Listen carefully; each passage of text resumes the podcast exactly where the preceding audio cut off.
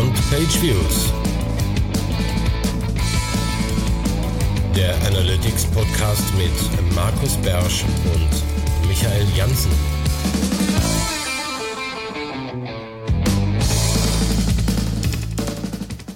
Einen wunderschönen guten Tag und hier ist Michael Jansen und virtuell neben mir sitzt der Markus Beersch, hallo und herzlich willkommen. Heute sitze ich übrigens virtuell gar nicht in meinem Büro wie üblich, sondern heute, weil Sonntag ist, hier wo wir aufnehmen, äh, auch mal zu Hause. Ich hoffe, das funktioniert mit der Tonqualität. Es ist ein anderes Headset, es ist eine etwas andere Internetverbindung, aber wird schon schief gehen. Klar, kriegen wir hin. Wir haben unsere Technik bisschen angepasst an die Situation, damit wir uns euch heute das optimale Ergebnis liefern können. Ich sitze wie immer oder wie so oft in Köln in meinem Büro und los geht's. Wir haben heute auch ein Thema des äh, Tages, unser Ding, Ding des Monats. Das ist der Google Tech Manager. Aber dazu kommen wir nach unserem Housekeeping und unserem Vier-Wochen-Rückblick. Aber los geht's mit dem Housekeeping. Und da hat der Mike uns einen Vorschlag gemacht, oder dir, Markus, vielmehr. Genau, ich hatte ja, ja, ich hatte darum gebeten, ja, mir Vorschläge zu machen, auch für englischsprachige Podcasts, die sich im weitesten Sinne mit der Webanalyse befassen. Da hat mir der Mike ein paar Vorschläge gemacht. Danke dafür. Ich äh, habe die alle drei im Moment noch im meinem Podcatcher. Ich bin mir nicht sicher, ob die alle drei drin bleiben. Ähm, aber vielleicht äh, muss man auch mal zwei oder drei Sendungen abwarten, um sich darauf einzulassen. Warten wir es ab. Dann, äh, um die Podcast-Landschaft abzurunden, auf Termfrequenz gibt's auch einen neuen Podcast, den gab's, glaube ich, auch schon zur letzten Sendung, aber da haben wir nicht darauf hingewiesen, wenn ich mich recht entsinne.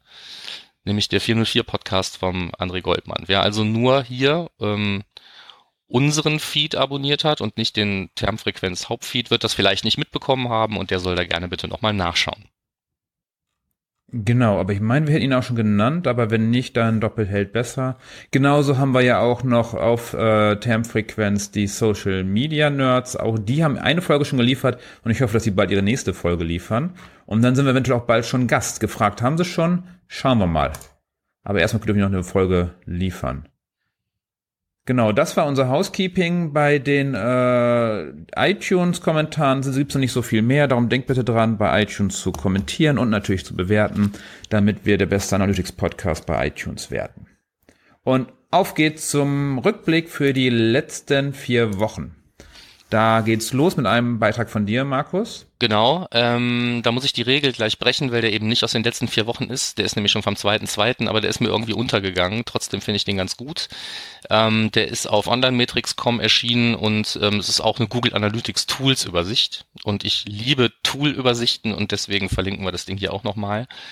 Ähm, da sind viele Sachen drin, die wir hier auch zum Teil auch schon angesprochen haben. Da war das eine oder andere drin, was ich vom Namen her kannte, aber mir noch nicht angeschaut habe. Und ich nutze das dann immer als Gelegenheit, ähm, mir ähm, Tools in den Kalender zu schieben und irgendwann, wenn dann mal Zeit dafür ist, ähm, mir das mal anzuschauen. Da sind ein paar dabei gewesen. Ähm, wenn ich da irgendwas Bahnbrechendes finde, gibt's dazu bestimmt auch mal einen Blogbeitrag oder so. Ähm, genau, da waren auch ein paar dabei, die wir später noch nennen werden bei unserem Ding des Monats genau. die automatisch da auch mit drin sind. Die kommen noch dran, aber die werden dann wahrscheinlich separat verlinkt. Schauen wir mal. Genau. Nummer zwei unseres vier Wochen Rückblicks ist, dass Google, äh, dass wir jetzt menschlich fragen können und Analytics antwortet. Das, was Power BI von Microsoft schon länger hat, hat Google jetzt auch drin. Und zwar soll es gerade, um die Stakeholder mit ins Boot zu bekommen, einfacher werden, dass die ihre Antworten bekommen, die sie gerne hätten.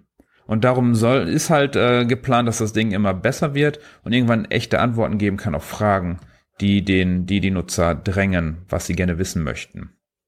Ja. Also ich habe es noch nirgendwo in meinem Account. Hast du schon bei dir irgendwo im Account?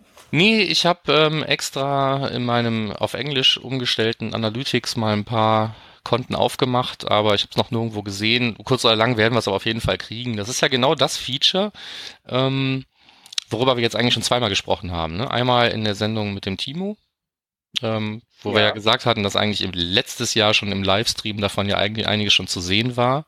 Und dann hatten wir es dieses Jahr für den Produktankündigungs-Livestream erwartet, ist ausgeblieben, jetzt kommt's aber dann tatsächlich. Und ich bin gespannt, ne? weil, ähm, wie du schon sagtest, also für ähm, jemanden, der sich jeden Tag mit Webanalyse auseinandersetzt, der ist es wahrscheinlich auch gewohnt, sich die Antworten in Reports zu suchen. Trotzdem kann man ja mal versuchen, ähm, ob es auf diesem, auf diese Weise viel einfacher ist, sowas rauszufinden, wie hat sich der Traffic aus Quelle XY in den letzten sechs Monaten entwickelt. Ne? Das genau, und ja. Klicks normalerweise und wenn ich den Report gleich geliefert bekomme, nachdem ich die Frage gestellt habe, sollte das eigentlich auch dem Power-User Zeit sparen. Genau, und halt äh, mittelfristig ja auch sagen, woher genau der Traffic kam oder warum mehr Traffic geworden ist, dass diese Warum-Fragen auch noch kommen. Und das soll dann ja auch alles auf der kleinen, auf dem Android auf jeden Fall in der Analytics-App kommen. Und das habe ich ja schon vor einem halben Jahr gesehen in London beim Daniel Weisberg. Das war schon eindrucksvoll. Ich glaube, jetzt darf ich das auch erwähnen, dass ich es gesehen habe. Das war schon sehr, sehr cool, dass man einfach mit seinem Telefon redet und das einem die aktuellen Daten gibt. Ja, also ich freue mich drauf. Gefunden habe ich es noch nirgendwo. Aber das heißt ja nichts. Und der Alexander Holl hat wieder was veröffentlicht. Genau. Der hat uns zu unserer Meinung gefragt und sich damit in unseren vier Wochen Rückblick gemogelt mit einem Beitrag zu, auch wirklich guten Beitrag zu äh, berechneten Messwerten, also Calculated Metrics, ähm, was man damit machen kann, wofür die eigentlich gut sind und ein ziemlich umfassendes Ding, auch mit ähm, mehreren sehr guten Beispielen. Den verlinken wir auch. Natürlich. So. Genau, und dann mal eins, worüber ich gestolpert bin bei unseren Freunden von Lunametrics. Und zwar manchmal kann es passieren, dass Analytics einfach nicht mehr funktioniert. Und dann schaut euch einfach mal an Content Security Policy. Da haben wir den Blogbeitrag verlinkt, was das ist. Es steht auch in der Wikipedia ganz wichtig, das ist etwas, womit blockiert werden kann, dass Analytics oder der Tag Manager oder anderes JavaScript ausgeführt wird. Das heißt, wenn das aktiv ist, kann es passieren, dass ihr keine Daten mehr bekommt. Ihr seht es nicht im HTML-Quelltext, sondern im HTTP-Header. Da könnt ihr es dann entdecken und das kann echte Probleme bringen und ist dann echt doof. Darum einfach mal durchlesen und im Hinterkopf behalten, falls ihr ein Projekt übernehmt, wo ihr euch wundert, dass keine Daten durchgehen. Also JavaScript aus äh, fremden Quellen, beziehungsweise nicht von der eigenen Domain. Ne? Darum geht's. Genau, genau. Aber das haben wir ja beim Tech Manager extrem. Ja, ja, genau. Das ist den, den selber hosten können wir ja noch nicht. Genau, aber bitte nicht auf die Idee kommen, jetzt einfach eine Content Security Policy aufbauen und eintragen und basteln. Ihr müsst es nicht machen. Nur wenn ihr gezwungen werdet, dann äh, soll das jemand machen, der sich damit auskennt, weil das nicht so einfach ist. Das ist so ähnlich wie diese äh, TXT-Einträge beim Namesurfer, die immer irgendwie aufgebaut sein müssen, sonst kann man alles kaputt spielen. Aber das auch nur am Rande. Und jetzt haben wir noch einen Punkt in den letzten vier Wochen und zwar es wird jetzt immer wieder Änderungen an der UI von Analytics geben, kleine, kleine Verbesserungen, hier mal was geändert, da mal was geändert. Das ist nicht ganz so schön für Screenshots in Vorträgen oder Büchern. Aber wir hoffen, dass dadurch Analytics auch ein bisschen einfacher einfach generell wird. Noch irgendwas hinzuzufügen, Markus? Ähm, nö, eigentlich nicht. Also die äh, in dem Beitrag jetzt hier bei den Insights ähm, gezeigten Änderungen zum Beispiel, die sehe ich auch schon. Hatte mich auch schon dran gewöhnt. Ich glaube, die sind auch schon so ein bisschen länger da. Ähm, ja als erstes ist mir halt aufgefallen und in dem Zusammenhang, es kann jetzt daran liegen, dass es einfach nur eine andere Hintergrundfarbe ist. Ähm, wenn jetzt ein Report auf 100% der Sessions basiert, dann ist da so ein schöner grüner Haken dran. Ich glaube, da stand vorher einfach nur 100 oder so. Ähm, das sind halt so Kleinigkeiten, die aber ähm, das Leben nicht stören. Ne? Nur tatsächlich jemand, der dauernd Printscreens machen muss, um seine Bücher abzudaten, für den ist das wahrscheinlich nervig. Genau, Grüße an die Luna Parks von hier aus. Inzwischen sollte ja auch eigentlich jeder die diese Startseite bekommen haben in seinem Analytics, oder? Ich sehe die jetzt eigentlich überall. Ich habe die jetzt auch überall, die ist ganz nett. Hm. Also ich, ich habe schon mal überlegt, ob eventuell die Dashboards irgendwann so aussehen, wenn das mal so schöne Sachen damit bauen kann. Oder ob es halt eine nähere Integration in Data Studio gibt für die Dashboards. Weil so wie die Dashboards jetzt sind, helfen die ja nicht viel. Nee, es wäre schon logisch, dass man das genauso machen kann. Ne, das erste Problem, was ich da hatte, ähm, als ich äh, reingekommen bin in Analytics, muss ich gestehen, und äh, auf diese Startseite gestoßen bin, ist so, verdammt nochmal, wo stelle ich denn jetzt den Zeitraum ein? Bis ich dann begriffen habe, dass ich auf dem Dashboard halt durchaus verschiedene Zeiträume in den Widgets darstellen kann und erst wenn ich in irgendeinen anderen Report komme, ähm, dann sieht man plötzlich auch wieder ähm, die Auswahl des Zeitraums. Also keine Sorge, der ist nicht weg. Die braucht man nur nicht auf der Startseite. Genau. Und dann wären wir auch schon durch mit dem Vier-Wochen-Rückblick, was so unter, was so los war und kommen zum Ding des Monats. Und zwar ist uns aufgefallen, dass wir noch nie, oder dir ist es aufgefallen, Markus, dass wir noch nie als Ding des Monats den Google Tech Manager hatten. Und der wird ja, ja immer ja wichtiger. Das ist ja oh, sorry, äh, ich hatte ein Loch. Ich dachte, du wärst fertig. Bitte weiter. Ja. Äh, genau, äh, wir hatten das noch nie drin und äh, du hast gerade gesagt, wir haben so eine Liste erstellt, da habe ich schon lange nicht mehr reingeschaut. Äh, aber das ist tatsächlich was, was wir ja mal ansprechen können. Den Google Tag Manager, er wird immer mehr genutzt.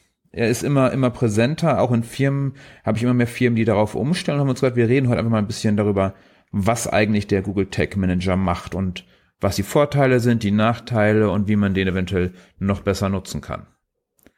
Okay, und was macht der Google Tag Manager? Eigentlich ist es einfach nur ein Stück JavaScript, was anderes JavaScript nachlädt. Ne? Ja, im, im Prinzip sehr ähm, einfache, so ein One-Trick-Pony, ja, so von da aus betrachtet aus dem Helikopter und äh, auch total unspannend. Ne? Man baut was eines ein, um was anderes dann zu holen. Ähm, spätestens, wenn man dann an der Stelle ist, wo man 15 verschiedene Tags einbauen muss und das vielleicht nicht auf allen Seiten, ähm, wird einem zum ersten Mal klar, dass es sinnvoll ist, ähm, diese eine Implementierung des Tag Managers überall zu machen und dann vielleicht von da aus ähm, ohne IT-Einfluss ähm, steuern zu können, welche Tags auf welchen Seiten ausgespielt werden. Das ist auch immer genau das Argument, was als allererstes zu hören ist, wenn es darum geht, bau doch mal einen Tag Manager ein. Und, und das ist auch kein schlechtes Argument. Das ist nur nicht das beste und auch nicht das einzige Argument für den Tag Manager. Aber das ist der, ähm, der offensichtliche Vorteil von den Dingen. Genau, also der Vorteil ist einfach, wir Bist werden einfach viel schneller, wir, wir können einfach einfacher testen. Also auch das Testen ist viel einfacher geworden durch den Tag Manager. Also wir können halt wirklich einfach vorher mal gucken, was machen wir da eigentlich. Wir haben mehr Zugriff auf Sachen und können halt auch Click-Events machen. Wir können halt auf alles reagieren, was auf der Seite passiert. Und halt auch Nachteile. Siehst du eigentlich Nachteile beim Google Tag Manager? Ähm, die Nachteile, die kommen, glaube ich, dann, wenn es komplexer wird. Also wenn man sehr, sehr viele Tags, Trigger und Variablen da drin verwaltet und dann auch noch mehrere Leute zusammen daran arbeiten müssen, ähm, dann äh, ist selbst eben mit den verschiedenen Workspaces, die man hat und dass jeder an seiner eigenen Version des Tag Managers basteln kann, solange bis es dann irgendwann mal live gehen muss, ähm, da sehe ich dann eher so die Probleme. Ja. Solange, ja, man, solange man diesen IT-Flaschenhals hat und das alles irgendwie bei jemandem ähm, abgeben muss, meinetwegen auch von mehreren Seiten, ähm, der dann für den Einbau zentral zuständig ist, ähm, dann kann der schon durchaus eine sinnvolle Funktion erfüllen. Erstens dafür sorgen, dass man nicht einfach jeden Mist einbaut, bloß wenn man einbauen kann.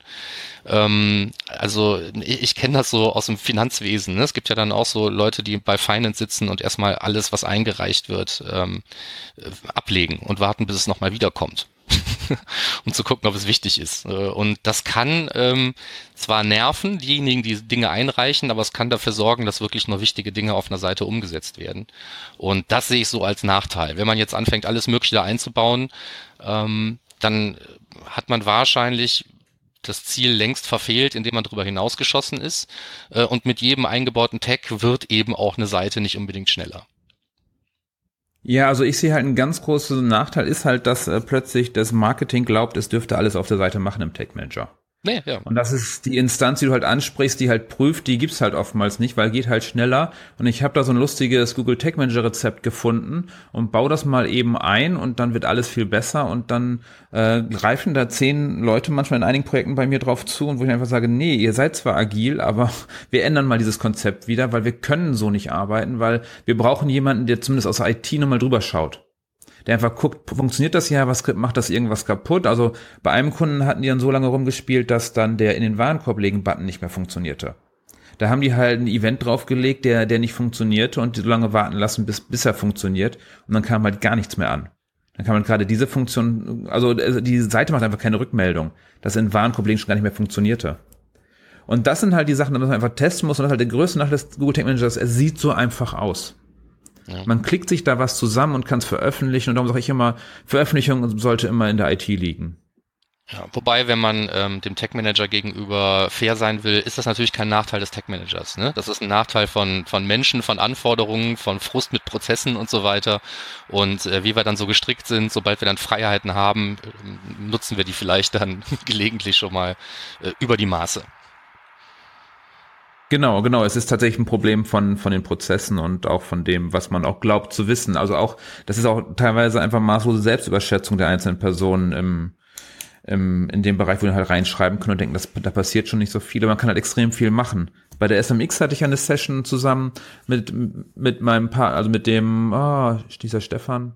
Sorry, wenn ich deinen Namen falsch sage, aber da war es, äh, so, dass er halt gezeigt hat, was man alles machen kann, dass man halt eine ganze Seite in Wartungsmodus setzen kann über einen Tag Manager, dass man alles austauschen kann. Und das sind halt, man kann halt wirklich tief eingreifen und äh, viel kaputt machen, darum bitte vorsichtig sein. Das ist so der größte Nachteil, nicht der Vorteil des Tech Managers. Mhm.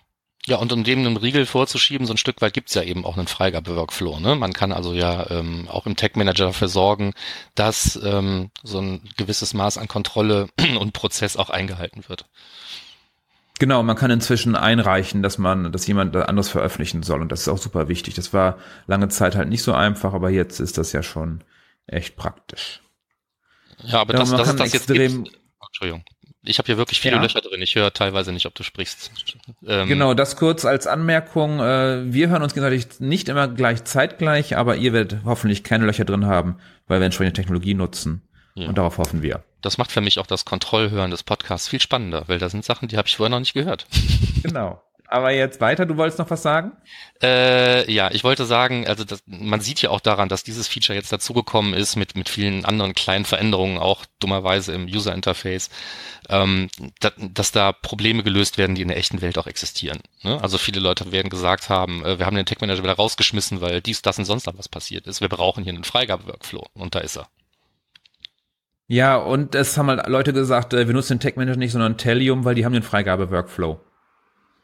Also das sind halt so Sachen, wo halt einfach äh, Google dann nachgebaut hat, was in anderen Tools schon längst äh, üblich und, und sinnvoll war. Das, das kommt hinzu. Ne? Es ist nicht der einzige Tech-Manager auf der Welt und äh, so befruchten sich verschiedene Produkte beim Tech-Manager genauso wie bei vielen anderen Produktgruppen halt ähm, gegenseitig halt über den Wettbewerb. Genau. Ganz großes Feature beim Tech-Manager ist äh, der Data Layer. Das Data Layer? Die Data Layer? Ich denke, der Data Layer. Obwohl, wenn man das Layer für Schicht nimmt, darf man wieder die sagen. Aber ähm, wenn ich mich recht entsinne an das ähm, ähm, äh, Buch vom, wie heißt er, Bastian Sick, dem äh, Kolumnist, ja. der sich mit der deutschen Sprache auseinandersetzt, bei solchen eingedeutschten Begriffen ähm, oder auch bei Kunstworten ist es, glaube ich, egal, äh, was man benutzt. Also okay, gut. Ich nehme halt immer der Data Layer. Ich auch. Sehr gut. Und mit dem Data Layer ist halt für die, die es nicht kennen, ist einfach eine Möglichkeit, im Quelltext Daten zu hinterlegen, mit denen wir dann im Tag Manager darauf reagieren können. Sei es einfach nur Variablen, die mit was äh, mit Werten belegt sind, oder halt auch auf Events reagieren, die dann passieren, damit ich anders reagieren kann und einfach die Daten anreichern kann. Sei es von Analytics oder sei es das Facebook Pixel oder was auch immer. So kann ich einfach Daten, die ich sonst irgendwie finden müsste mit mit Funktionen innerhalb des Quelltextes, kann ich halt direkt schon bereitstellen. Und auch erst, wenn ich sie später vielleicht benötige, dann kann die IT die auch schon am Anfang gleich bereitstellen für die Sachen, wo sie sagt, das macht Sinn, die reinzuschreiben und dann zu nutzen. Das ist eben auch für, für tiefere Implementieren, sage ich mal, wenn, wenn es darum darüber hinausgeht, einfach nur irgendwelche vorgefertigten Tags auszuspielen, ähm, womit die meisten wahrscheinlich auch anfangen, wenn, wenn sie mit dem Tag Manager starten. Äh, will man da jetzt mehr und will man irgendwelche bestimmten konkreten Probleme lösen, ähm, ist das eben relativ schnell vorbei mit diesem Mythos der Entkopplung von der IT ähm, weil man eben den Data Layer dann doch systemseitig mit irgendwelchen Informationen, Daten äh, oder sonst irgendwas, Events äh, bestücken lassen muss, damit man eben über, äh, wieder auf der anderen Seite im Google Tag Manager ähm, auf diese Daten oder Events reagieren kann, um dann irgendwelche bestimmten Dinge zu tun.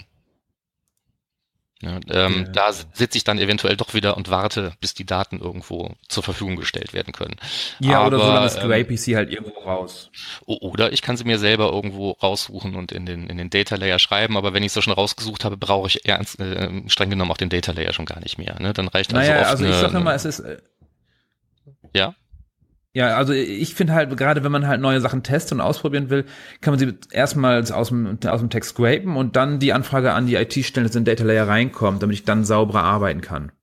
Ja, so okay. arbeite ich in dem Zusammenhang. Dass ich erstmal gucke, funktioniert, macht Sinn, ja, nein, und dann sage ich hier, guckt, so sieht's aus und das hätte ich gern und das brauche ich. Also zum Zeitsparen vielleicht, ja. Hm. Genau, einfach um äh, einfach schnell zu sein am Anfang. Ja, das ist vielleicht auch eine gute Brücke zu einem der äh, Stichpunkte, die ich mir aufgeschrieben habe, ähm, wenn es darum geht, ähm, sich Dinge anpassen zu lassen. Ähm, oft geht es auch darum, dass man etwas ähm, umsetzen kann, dass die Informationen, die man braucht, irgendwo auf der Seite stehen. Ähm, aber, oder dass man die Elemente, die man äh, mit irgendwelchen Events oder sowas anreichern möchte, dass man die zwar finden kann, aber nur sehr mühselig. Zum Beispiel, indem man äh, in einem Container mit der ID XY drei Stufen runtergeht und dann sich irgendein Element mit irgendeiner bestimmten CSS-Klasse sucht, ähm, weil das erlaubt der Tag Manager zwar alles, aber äh, wenn ich es dann schaffe, dann das Element gefunden, äh, das Element zu finden und dann eben anzureichern, zu verändern oder dessen Daten zu nutzen, ähm, dann spätestens stelle ich eben auch die Anforderung an die IT, ähm, dieses Element mit einer ID zu versehen oder mir die Daten direkt in den Data Layer zu schreiben, weil ähm, es einfach viel zu wahrscheinlich ist, dass irgendjemand irgendwas am Design ändert, aus irgendwelchen ganz anderen Gründen, sich diese ähm, äh, Hierarchie ändert oder die CSS-Selektoren eben nicht mehr greifen und dann funktioniert meine Funktion im Tag Manager irgendwann nicht mehr und ich kriege es im Zweifelsfall viel zu spät mit. Genau, und ich habe, wir haben auch ein Dokument gefunden, habe ich über den Google Tag Manager, die Readiness Checklist von äh, Lunar Metrics und da ist halt auch ein Punkt von, äh, ich glaube 59 ist äh, Add IDs to every important element. Also dass die IT einfach schon mal, oder die, die, die Web Developer fürs Frontend einfach schon mal jedem wichtigen Element wirklich eine eigene ID geben. Weil dann kann man wirklich alles äh, ansprechen. Das macht es halt viel einfacher. Mhm. Das spricht ja zu dem, was du schon gesagt hast, dann dafür einfach mehr IDs. Genau, mehr IDs idealerweise für alles, wo man das Gefühl hat, das könnte man für irgendwas gebrauchen. Ob man es für jedes Element machen muss, weiß ich jetzt nicht. Dann kommt jetzt wieder der Purist und sagt, ja, damit blähe ich ja unnötig den Quelltext auf und äh, Ladezeiten, bla bla bla, machen wir nicht. Ne? Also ähm, jetzt zur IT zu gehen, zu sagen, mach mal überall IDs dran, ist wahrscheinlich auch nicht die beste Lösung. Naja, wir brauchen sie ja eigentlich schon für die On-Page-Ansicht, für dieses, für dieses Klick äh, On-Page, wie heißen die Analyse in Overlay. Overlay. Genau, da brauchen wir eigentlich auch überall IDs, von daher macht das schon ein bisschen Sinn. Und die IDs sind auch gar nicht so schlimm und so fressen. Und die Parkarbeit sind inzwischen auch egal. Nee, mir auch, ne? Aber wenn jetzt da der Purist eben nicht äh, auf der Seite der Anforderungen, sondern auf der Seite des Erfüllers sitzt und sagt, das machen wir nicht, wir achten hier auf jedes Byte, hier muss jedes Byte äh, ähm, einen Sinn haben, sonst kommt es nicht in den Quelltext. Auch das gibt es, ja? Dann äh, muss man für die einzelnen IDs wirklich ähm, angeben können, warum die gebraucht werden. Genau. Ist mir begegnet. Und, also ist jetzt kein konstruiertes äh, Modell, sondern passiert tatsächlich. Genau, und da ist ganz wichtig zu wissen, von wegen für die Puristen, wenn ihr in, im Tag Manager eigene äh, HTML-Quelltexte oder JavaScript-Sachen reinschreibt, kommentiert die so viel ihr wollt. Kommentiert die, schreibt dran, was die machen. Ihr müsst da keine kurzen Variablennamen benutzen, denn äh, der Tag Manager, der macht das, der macht da ein Minify drüber. Der fasst das alles zusammen, optimiert das und dann ist es nicht mehr lesbar, aber das, was im Tech Manager steht, sollte jeder, der es aufruft, lesen können. Ganz wichtig. Ja, das gilt sogar dann, wenn man alleine damit arbeitet, weil ähm, es vergehen auch schon mal zwei, drei Jahre. Man arbeitet zum Glück immer noch an dem gleichen Tech Manager und weiß teilweise nicht mehr, was hat man denn da jetzt überhaupt gemacht, wenn man es nicht ordentlich dokumentiert. Genau, und da gibt es jetzt ja auch das äh, Notizfeld bei jeder einzelnen äh, Variable oder bei jedem Tag gibt es überall ein Feld, wo man Notizen reinschreiben kann, was das denn gemacht hat oder wofür das da ist, damit man ein bisschen besser damit arbeiten kann. So, das äh, Lunametrics-Dokument packen wir in die Show Notes. Genau, und beim Arbeiten mit dem Tag Manager ist ganz wichtig, nutzt den äh, Vorschau-Modus, drückt Vorschau, schaut euch an die Website an und dann habt ihr eine eigene Toolbar vom Tag Manager und seht, was wirklich passiert, was im Data Layer drin ist, was in den Variablen drin ist, welche äh, Tags ausgelöst werden, welche nicht ausgelöst werden. Und da kommt man extrem weit schon mit. Unbedingt benutzen, bevor ihr es einfach ja, freischaltet. Also immer, immer vorher den Vorschau-Modus benutzen der Vorschau-Modus ist auch so ein, so ein echter Aha-Moment gewesen, als ich mir zum ersten Mal den Tag Manager angeschaut habe. Ne, jetzt kann man es wirklich vernünftig debuggen, ausprobieren, muss da keine Hektik walten lassen. Ja. Ähm, wenn man das dann eben noch mit anderen Tools kombiniert, die wir auch schon, die wir verlinken werden, ne, wie zum Beispiel den äh, Data Slayer, in dem man sich anschauen kann, nochmal detailliert, was passiert da genau im Data Layer ähm, oder eben auch kombinieren mit, mit ganz normalen ähm, Erweiterungen, die man zum Debuggen von Analytics benutzt, sei das jetzt äh, GA-Debug oder der Tag Inspector oder was auch immer. Ähm, dann kann man da sehr, genau. sehr in Ruhe äh, ausprobieren, was man da implementieren will und sich dann auch im ähm, sicher sein, dass zumindest in den Browsern, in denen man es getestet hat, dass es dann da auch funktioniert. Genau, und bei den Tools, wenn du noch das eins noch dazu, den Tag Manager Injector, damit kann man den, kann man einen Tag schon, also kann man den Tag Manager schon mal in Websites reinkriegen, wo man noch entwickelt und die IT noch nicht mal den Tag Manager eingebaut hat. Also gerade wenn man Projekte übernimmt und die umstellt auf den Tag Manager, dann kann man das schon mal dafür nutzen, um schon mal loszulegen, auszuprobieren ohne dass an der Website was gemacht werden muss. Auch den packen wir in die Show Notes. Ja, mit Herzchen, ganz viel Liebe für das Tool, weil ähm, gerade da, wo man anfängt, irgendwie auch Dinge umzustellen ne, und noch gar kein Tag Manager drin ist, ist es wunderbar, wenn man über den Injector ähm, schon anfangen kann, die Tags vorzubereiten, in der Vorschau schon äh, nachsehen kann, ob alles funktioniert. Und wenn ähm, wenn man dann irgendwie noch hingeht und der Tech Manager ist schon eingebaut ähm, und vielleicht ist Analytics noch nicht ausgebaut, auch das kann man im Tech Manager abfackeln, dass bestimmte Dinge erst dann irgendwie gefeuert werden, wenn kein Analytics-Code mehr auf der Seite ist und kann man da sehr lückenlos ähm, schon mit gut vorbereiteten äh, Containern eben auch ohne Hektik ähm, umstellen von direkter Implementierung zum Beispiel auf den Google Tech Manager. Und das auch schrittweise. Genau, das hilft da enorm. Okay, und jetzt noch abschließende Tipps, Tricks, Hinweise, Ideen, Fragen zum Tag Manager. Wie gehst du bei, bei mehreren Webs, also bei mehreren Websites um, wenn du übergreifend arbeitest im Google Tag Manager? Also ich ähm, habe mir irgendwann mal die Mühe gemacht, ähm, so ein gewisses ähm, Repository aufzubauen an bestimmten Kombinationen von Variablen, Triggern und Text, die ich brauche, um bestimmte Probleme zu lösen. Und äh, ich glaube, es gibt vom, vom Simo Ahava gibt sogar so ein Tool, wo man die Dinger irgendwo in einem, in, einem, in, einem, in einem Google Doc oder sonst irgendwo ablegen kann. Oder bei ihm in der Datenbank, keine Ahnung. Benutzt du das? Rüberkopieren, rüberkopieren kannst du. Du kannst äh, dir ein, ein Haupt-Tag-Manager-Element bauen, wo du alles drin ist und dann einzeln rüberziehen, wie in so ein Warenkorb kannst du Ah, genau, richtig, ja. Du baust, du baust es in ein Tag-Manager-Konto ein, richtig. Ähm, das Ding nutze genau. ich halt nicht, aber im Prinzip mache ich das Gleiche. Bei mir sind halt exportierte Container, die ich irgendwo als XML rumliegen habe oder JSON ist es, glaube ich. Ne? Ähm, und die kann ich dann relativ schnell reinziehen, wenn ich eine Lösung von, die ich in einer Website nutze, auch in eine andere rüberziehen möchte.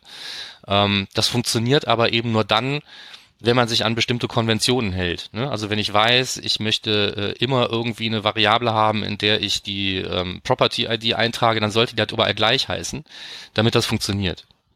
Ähm, sonst ist das halt ähm, wertlos oder man hat irgendwelche Dubletten, die man dann wieder deduplizieren muss von irgendwelchen Variablen oder Trägern. Ähm, genau. Das bedeutet also, wenn man wirklich mehrere Websites verwaltet, ähm, oder auch wenn mehrere Leute eine Website verwalten, sind Konventionen eigentlich super wichtig, um Problemen aus dem Weg zu gehen.